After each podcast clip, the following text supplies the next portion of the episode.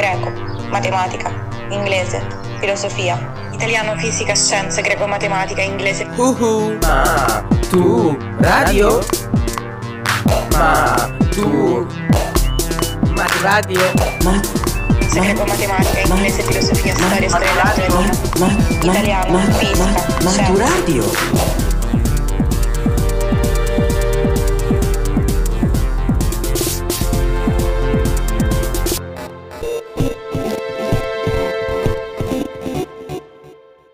Podcast di greco per l'esame di maturità letto da Federica Fracassi, Isocrate.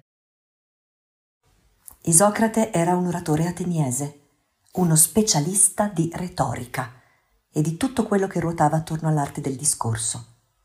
La parola retorica oggi fa un po' storcere il naso, no? Odora di noia, di pomposità, di formalismo fine a se stesso. Ma per i greci non era così. Parlare bene era una delle chiavi del successo, soprattutto in politica. Isocrate lo sapeva bene e attorno a questa idea costruì un edificio letterario che per secoli ha rappresentato uno dei lasciti più importanti della letteratura greca. Ma per capirlo partiamo da lontano, e non dalla Grecia, ma dall'Egitto. Nel cuore del deserto occidentale, una landa desolata ad ovest del Nilo, c'è l'oasi di Karga.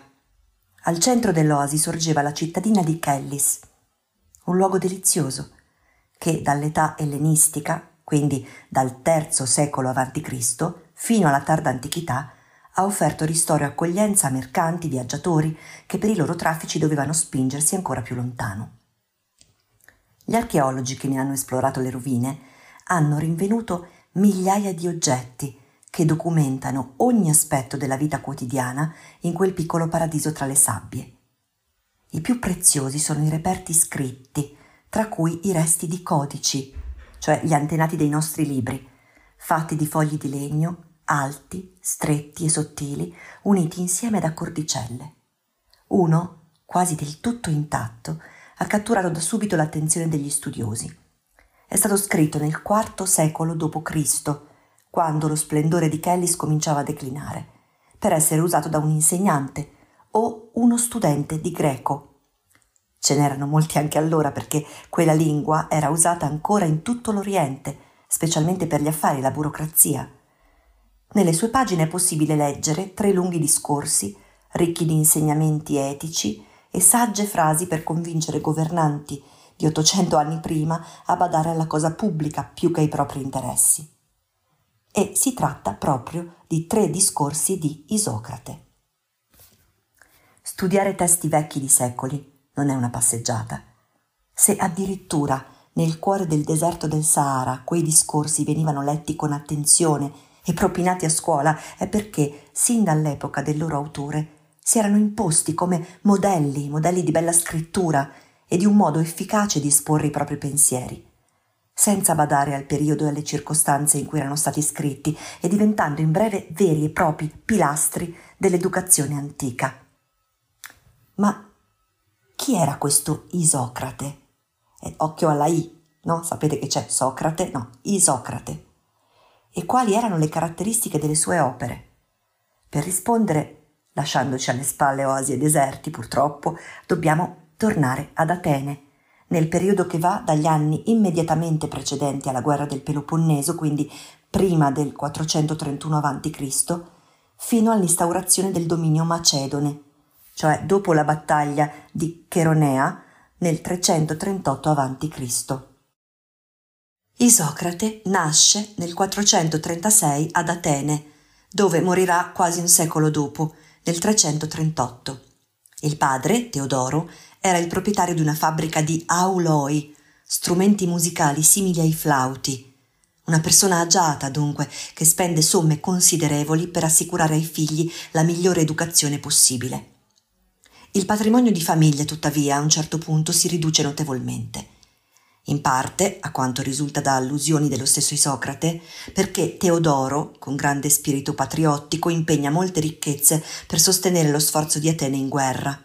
In parte, possiamo solo presumere, per la crisi economica conseguente alla guerra e forse per ritorsioni subite dal governo dei trenta tiranni. I trenta tiranni, lo ricordiamo brevemente, sono un gruppo di potenti a cui Sparta, dopo aver vinto la guerra, affida il controllo di Atene nel corso del 404 a.C. La perdita della sicurezza economica costringe il giovane Isocrate a trovarsi un lavoro e il lavoro più redditizio per una persona istruita come lui è quello di logografo, ossia di scrittore di discorsi che altri dovevano poi pronunciare in tribunale per l'accusa o per la difesa. Nell'Atene della democrazia i tribunali erano attivissimi. Chiunque poteva far causa a un altro concittadino, di qualsiasi classe sociale, per i motivi più diversi, da liti tra confinanti, per questioni poi non sempre chiare, ma come ti sei permesso di sradicare dal tuo campo quell'olivo? Era un albero sacro, empio mascalzone. Ecco, ad accuse più serie, come omicidi, complotti politici, corruzione, eccetera, eccetera. Le cronache di quei secoli sono piene di racconti di processi a imputati famosi, talvolta messi in piedi solo per attaccare e rovinare un avversario politico. Persino Pericle viene, ingiustamente, processato per peculato, cioè per essersi appropriato di denaro pubblico. E prima di lui molti del suo entourage, come la sua compagna Aspasia e il grande scultore Fidia, erano già stati bersagliati con accuse ridicole. La legge ateniese non prevedeva l'esistenza di avvocati o pubblici ministeri. Accusa e difesa venivano sostenute direttamente da chi intentava la causa e da chi la subiva. Non tutti però erano in grado di parlare bene, di improvvisare un discorso capace di impressionare una giuria. Per questo bisognava rivolgersi a professionisti nell'arte della persuasione giudiziaria, i logografi appunto, per farsi costruire testi su misura che dovevano tener conto anche del modo migliore di presentarsi di fronte alla giuria, un po' come in tanti telefilm americani di oggi avete presente. Non era una professione stimata da tutti, specialmente in certi ambienti altolocati, ma se uno era bravo poteva guadagnare molto. Isocrate dunque comincia così. Possiamo immaginare che in quegli anni scrive moltissimi discorsi giudiziari, ma di questa massa di testi ne restano soltanto sei i più decorosi, quelli che lui stesso, decenni dopo, voleva tramandare ai posteri, ai lettori futuri, dopo averli accuratamente limati e risistemati. Si trattava di orazioni, di discorsi destinati per lo più a membri dell'elite, della classe dirigente. Il discorso sulla biga, ad esempio, fu scritto per il famoso Alcibiade e nella forma in cui c'è tramandato non ha più niente dell'originaria destinazione tribunalesca, ma ha la forma di un vero e proprio encomio, cioè un discorso per mettere in luce le sue qualità positive. Altri, con nomi meno facili da ricordare, come eginettico sulla questione ereditaria o trapezzitico su un problema relativo a un deposito bancario, riguardano famiglie meno note, ma comunque ricche. Dopo alcuni anni di questo lavoro non del tutto stimato, Isocrate riesce ad accumulare un patrimonio tale da consentirgli di incanalare le sue energie intellettuali in un'impresa che considera più nobile. Istruire le future classi dirigenti, formare generazioni di nuovi politici capaci di amministrare la cosa pubblica con onestà e competenza. Questa svolta avviene intorno al 390 a.C., quando ad Atene il ritorno a istituzioni democratiche è ormai un fatto consolidato. Ma la ricchezza e la potenza del periodo precedente alla guerra rimangono un ricordo lontano. Il manifesto della scuola di Isocrate si può leggere in una lunga orazione scritta proprio in quegli anni, il discorso contro i sofisti. Gli antichi definivano questi discorsi epidittici, ossia destinati ad essere declamati di fronte a un pubblico ampio, in un'occasione ufficiale. I discorsi epidittici di Isocrate, tuttavia, non sono mai stati pronunciati davvero in pubblico. Attenzione, alcuni suoi biografi dicono che l'autore avrebbe fatto questa scelta perché privo di voce, ma si tratta molto probabilmente di un'invenzione senza fondamento. Isocrate in realtà concepisce questi testi come uno strumento di propaganda e polemica, un modo per diffondere le proprie idee. I sofisti del titolo, ad esempio, non sono certo quelli del V secolo a.C. Ve li ricordate? Gorgia, Protagora e tutti gli altri. Isocrate, con questo termine un po' spregiativo, etichetta tutti quelli che pretendono di essere grandi insegnanti, ma in realtà offrono ben poco di veramente utile, a partire da quelli che si autoproclamano filosofi, che promettono di raggiungere la felicità per arrivare fino ai tecnici della retorica fino a se stessa. Ma lasciamo la parola proprio a lui, a Isocrate. Ecco come scrive, proprio all'inizio del discorso contro i sofisti. Se tutti quelli che si dedicano all'educazione fossero disposti a dire la verità e non promettessero più di quello che possono ottenere, non godrebbero di cattiva fama presso la gente comune. Ma ora quelli che osano vantarsi troppo sconsideratamente hanno fatto sì che quelli che preferiscono restare nell'ozio sembrano decidere meglio di quelli che si applicano al sapere. Ecco, il bersaglio principale qui sono i grandi filosofi, suoi contemporanei. Questi, continua, sono giunti a un tale punto di sfacciataggine che tentano di convincere i giovani che, se li frequenteranno, sapranno ciò che si deve fare e grazie a questa scienza saranno felici. E pur facendosi maestri e arbitri di tali beni, non si vergognano di chiedere in cambio tre o quattro mine. Come se la felicità e la virtù, aggiunge poi, potessero costare così poco. Tra parentesi, la mina era una moneta della Grecia antica. E ancora scrive, in cerca di un piccolo guadagno, per poco non promettono ai discepoli di renderli immortali. Io di certo a molte ricchezze avrei preferito che la filosofia avesse tanto potere quanto affermano loro, ma dal momento che le cose non stanno così, vorrei che questi chiacchieroni stessero zitti. Isocrate è ancora più duro con quelli che pretendono di insegnare la retorica. In un certo senso per lui capite che sono gli avversari diretti, dei concorrenti. Dopo aver smontato i loro metodi e le loro prospettive, passa finalmente a esporre la sua idea di insegnamento, alla quale dedicherà tutti gli anni della sua vita. Io dico che non è tra le cose più difficili acquistare la conoscenza dei procedimenti retorici, coi quali pronunciamo e componiamo tutti i discorsi, se uno si affida non a chi promette con facilità, ma a chi è esperto della materia.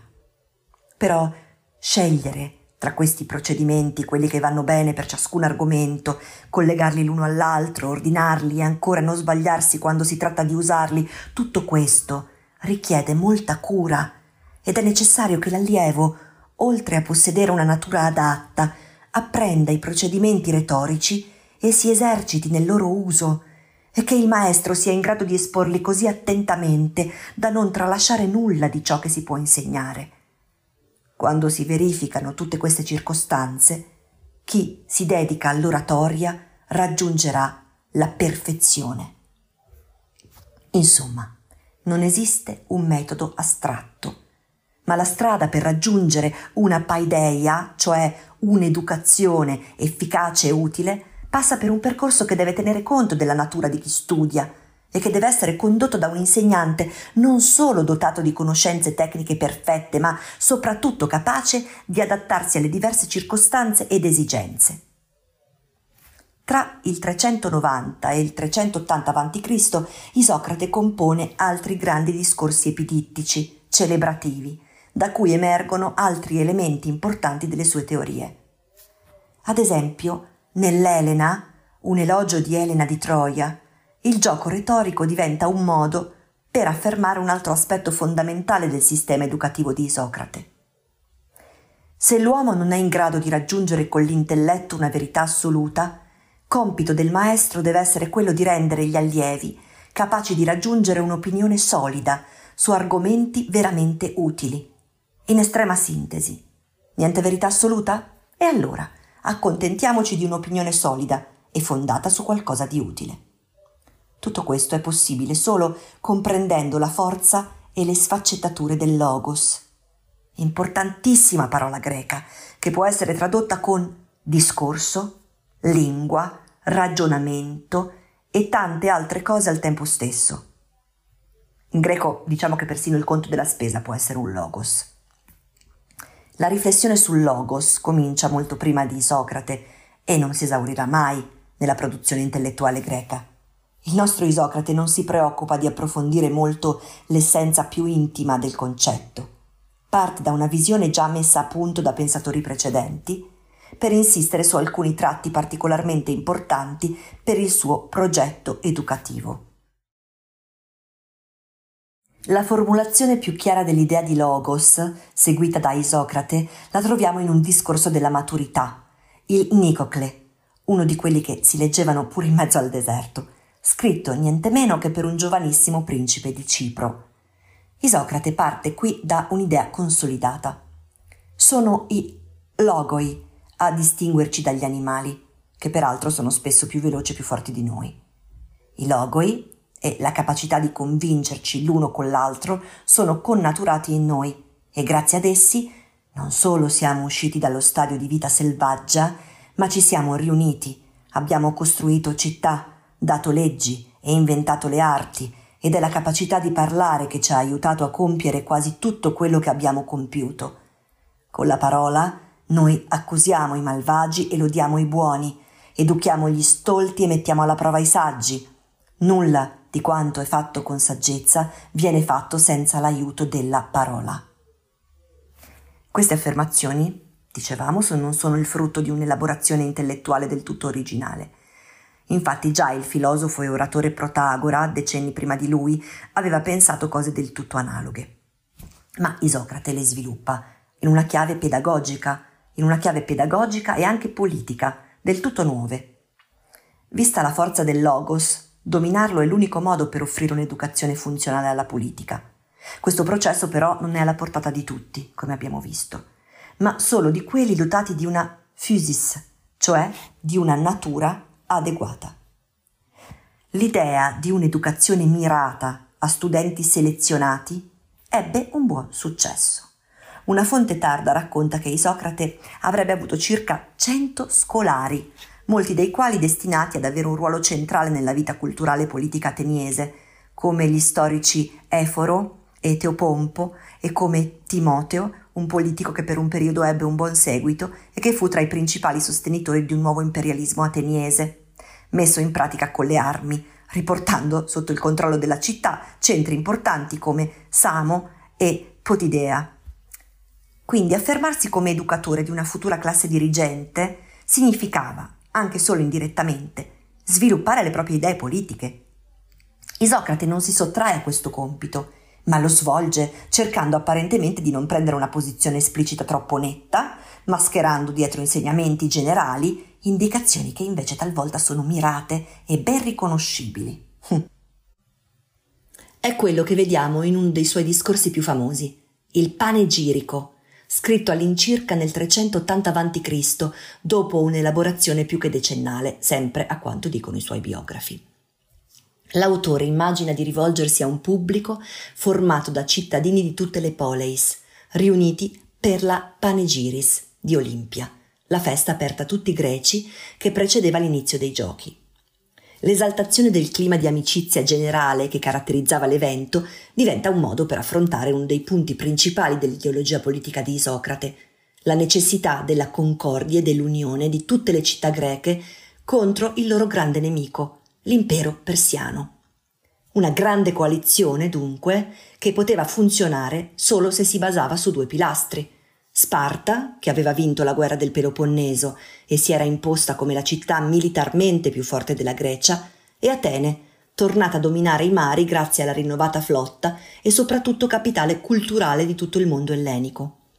Il tema generale della concordia, dunque, diventa lo strumento per veicolare indicazioni politiche precise e incidere sul dibattito pubblico. Questa velata propaganda politica si intreccia a sua volta con riflessioni di più ampio respiro, riflessioni che Isocrate presenta come a giustificare la sua teoria. Così la necessità della concordia viene spiegata con considerazioni quasi antropologiche.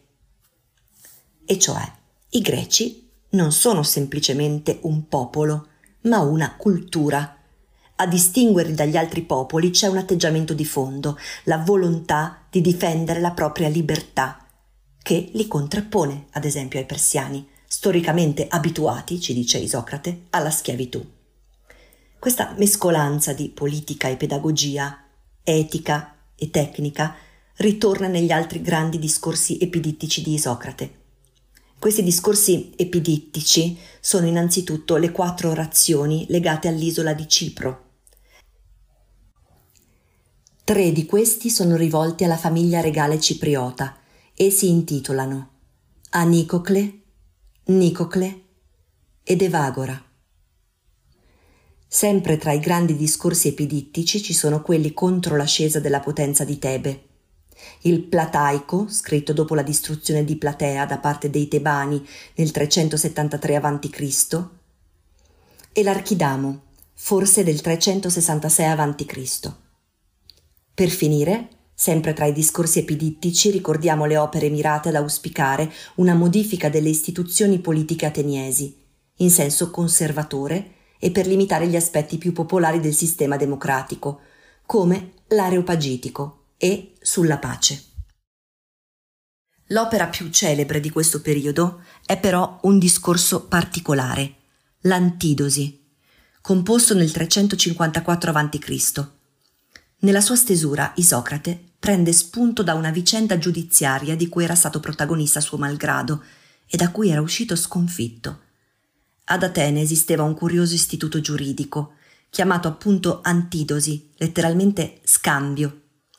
I cittadini più ricchi erano obbligati a pagare di tasca propria per alcune liturgie, servizi obbligatori, tra cui la più pesante era la trierarchia, ossia accollarsi le spese per allestire una nave da guerra, una trireme, per tutta la durata di una campagna militare. Chi veniva colpito da questo obbligo così pesante aveva però una possibilità dimostrare che qualcuno dei cittadini esentati dalla tassa era più ricco di lui e costringerlo così a sostenere le spese. In alternativa, se l'accusato non voleva pagare per la nave da guerra, poteva scambiare il suo patrimonio con quello dell'accusatore.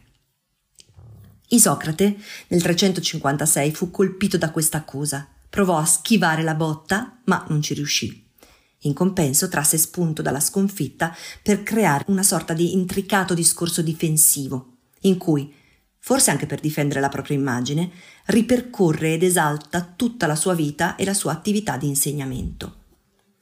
A Isocrate non importa difendersi dall'accusa di essere troppo ricco, ma ribadire l'efficacia del suo metodo educativo e la sua prospettiva politica, diventata nel frattempo sempre più moderata. Così a momenti di autocelebrazione e di esaltazione dei risultati conseguiti dai suoi allievi, si susseguono lunghe autocitazioni dei discorsi precedenti, per mostrarne l'efficacia e l'importanza. E la seconda parte del discorso è una dettagliata esposizione del suo programma didattico, basato su un mix di disposizione naturale, educazione ed esercizio, il tutto orgogliosamente mirato a conseguire risultati molto concreti, non una conoscenza astratta, ma la capacità di agire politicamente nel modo giusto e creare consenso attorno alle proprie decisioni, Insomma, una specie di scuola di global leadership. Chiaro? Il successo professionale e i lauti incassi, al di là delle periodiche richieste di pagare servizi di pubblica utilità, come abbiamo visto, non si accompagnano però a soddisfazioni politiche. Nel corso della sua vita Isocrate vede l'apparente fallimento di buona parte delle sue strategie di lungo termine. Atene non tornerà mai alla potenza del passato e la svolta moderata auspicata da tanti conservatori non si imporrà mai del tutto, per non parlare di un'alleanza con Sparta in nome della lotta a un nemico comune. Niente di fattibile, nonostante gli sforzi di importanti personaggi di entrambe le città-stato. Isocrate si rivolge altrove e individua un nuovo referente politico in uno dagli astri nascenti della sfera internazionale. Il re Filippo II di Macedonia, padre di Alessandro Magno. È in questa prospettiva che nascono i suoi due ultimi discorsi, il Filippo e il Panatenaico. Nel primo, apparso nel 346 a.C., dopo la firma di un trattato di pace tra Atene e la Macedonia, la questione viene affrontata in modo diretto. Isocrate si presenta come un vecchio che non rinuncia a parlare, senza giri di parole, di questioni che riguardano il bene comune ma capisce che ormai i discorsi rivolti alle folle di tutta la Grecia non servono più. Per raggiungere l'unità di tutti per uno scopo comune occorre un protettore, un uomo forte, capace di unire attorno a sé le energie necessarie e mettere in pratica le idee giuste, quelle indicate dai più saggi. L'orazione epidittica, dunque, si tinge spiccatamente di elementi celebrativi e si trasforma in un appello accorato rivolto a un singolo interlocutore, Filippo II, appunto, acquisendo quasi i tratti della lettera personale, in cui Isocrate si rivolge a lui con la seconda persona singolare. Isocrate è consapevole del fatto che questo atteggiamento gli attirerà in patria molte critiche. Scrive infatti, forse qualcuno di quelli che non sanno che criticare oserebbe prendersela con me, perché ho scelto di spingerti a fare una spedizione contro i barbari e prenderti cura dei greci, trascurando la mia città. Se io mi fossi messo a trattare questi argomenti con altri, prima che con la mia patria, che ha liberato tre volte i greci, due volte dai barbari e una dal dominio spartano, ammetterei di essere in errore.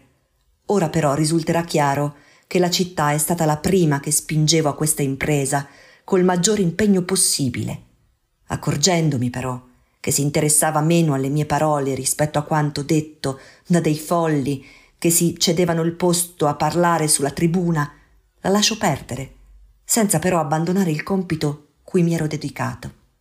Per questo, anche ora, mi rivolgo a te, non ignorando che molti criticheranno queste mie parole, ma tutti si rallegreranno quando le stesse saranno state trasformate da te in fatti.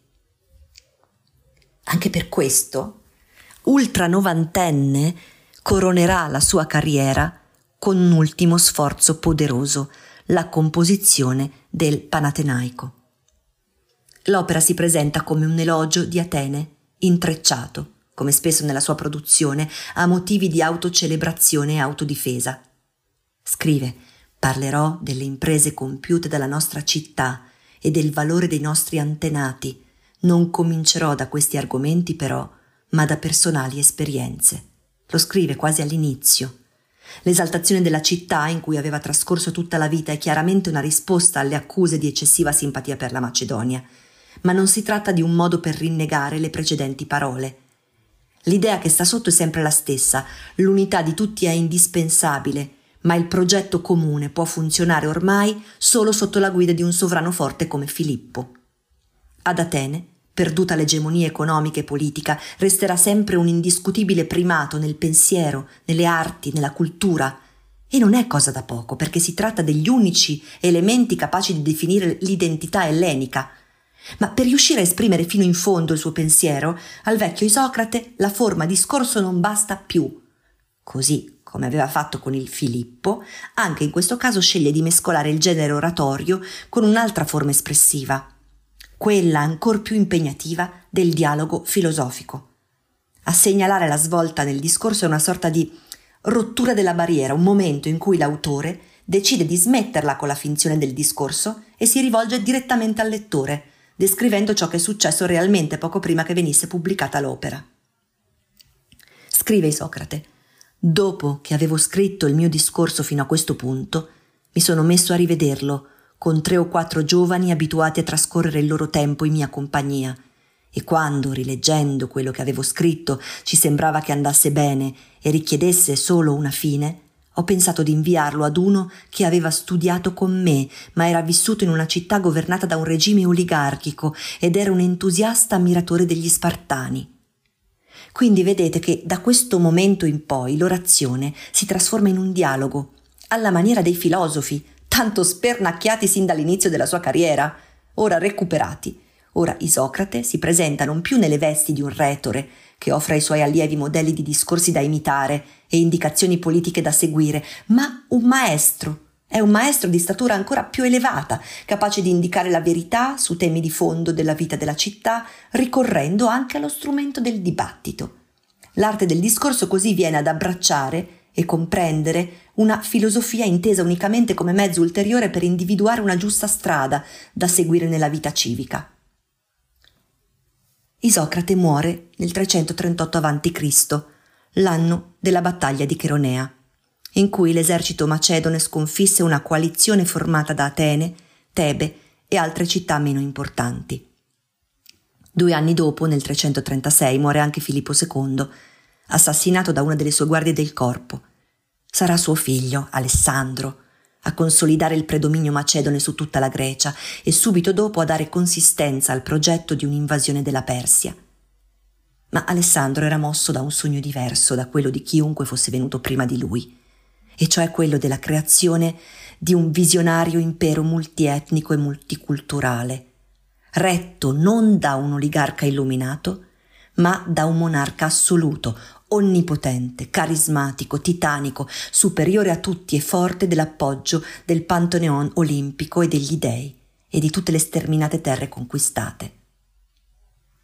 Non sappiamo se Isocrate avrebbe apprezzato questa versione del suo ideale moderato, ma nei secoli che seguirono la creazione e poi la dissoluzione dell'impero di Alessandro, con la diffusione della cultura letteraria greca fino ad angoli remoti dell'Oriente, la sua idea di educazione divenne largamente dominante. Le sue opere furono lette ovunque. In breve, si imposero come modello da imitare anche per quanto riguarda lo stile. I discorsi pubblici di Isocrate, come abbiamo visto, sono discorsi finti.